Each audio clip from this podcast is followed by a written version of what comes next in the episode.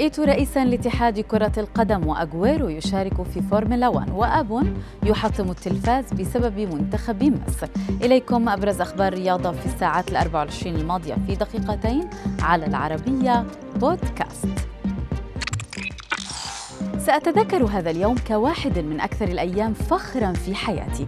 أنا ممتن لاختيار رئيسا جديدا للاتحاد الكاميروني لكرة القدم. والكلام على لسان لاعب كرة القدم السابق سامويل إيتو الذي فاز في انتخابات بلاده حاصلا على 43 صوتا مقابل 31 لمنافسه إنجويا ويعد إيتو البالغ من العمر 40 عاما أحد أساطير القارة السمراء إذ تم اختياره كأفضل لاعب أربع مرات إضافة إلى مسيرته الكبيرة مع الأندية وأبرزها برشلونة الإسباني.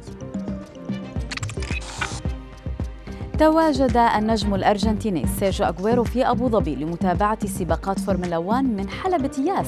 المتابعون لاحظوا ظهوره بصحة جيدة بعد الوعكة التي تعرض لها مؤخرا ما هدد مستقبله الكروي وخصوصا مع ناديه الحالي. أغويرو التقى العديد من الشخصيات الرياضية في أبو ظبي من بينهم سيدورف. شكرا مصر أبويا كسر الشاشة.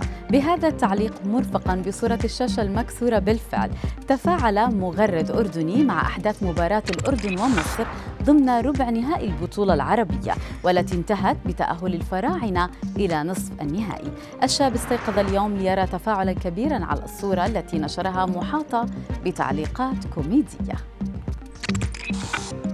أوباميانغ يغيب عن أرسنال بسبب تاتو. قائد المدفعجية لم يكن ضمن التشكيلة التي واجهت ساوثامبتون مساء السبت ضمن الدوري الإنجليزي لكرة القدم. وعند سؤال المدرب أرتيتا عن السبب أجاب لسوء الحظ لأسباب تأديبية.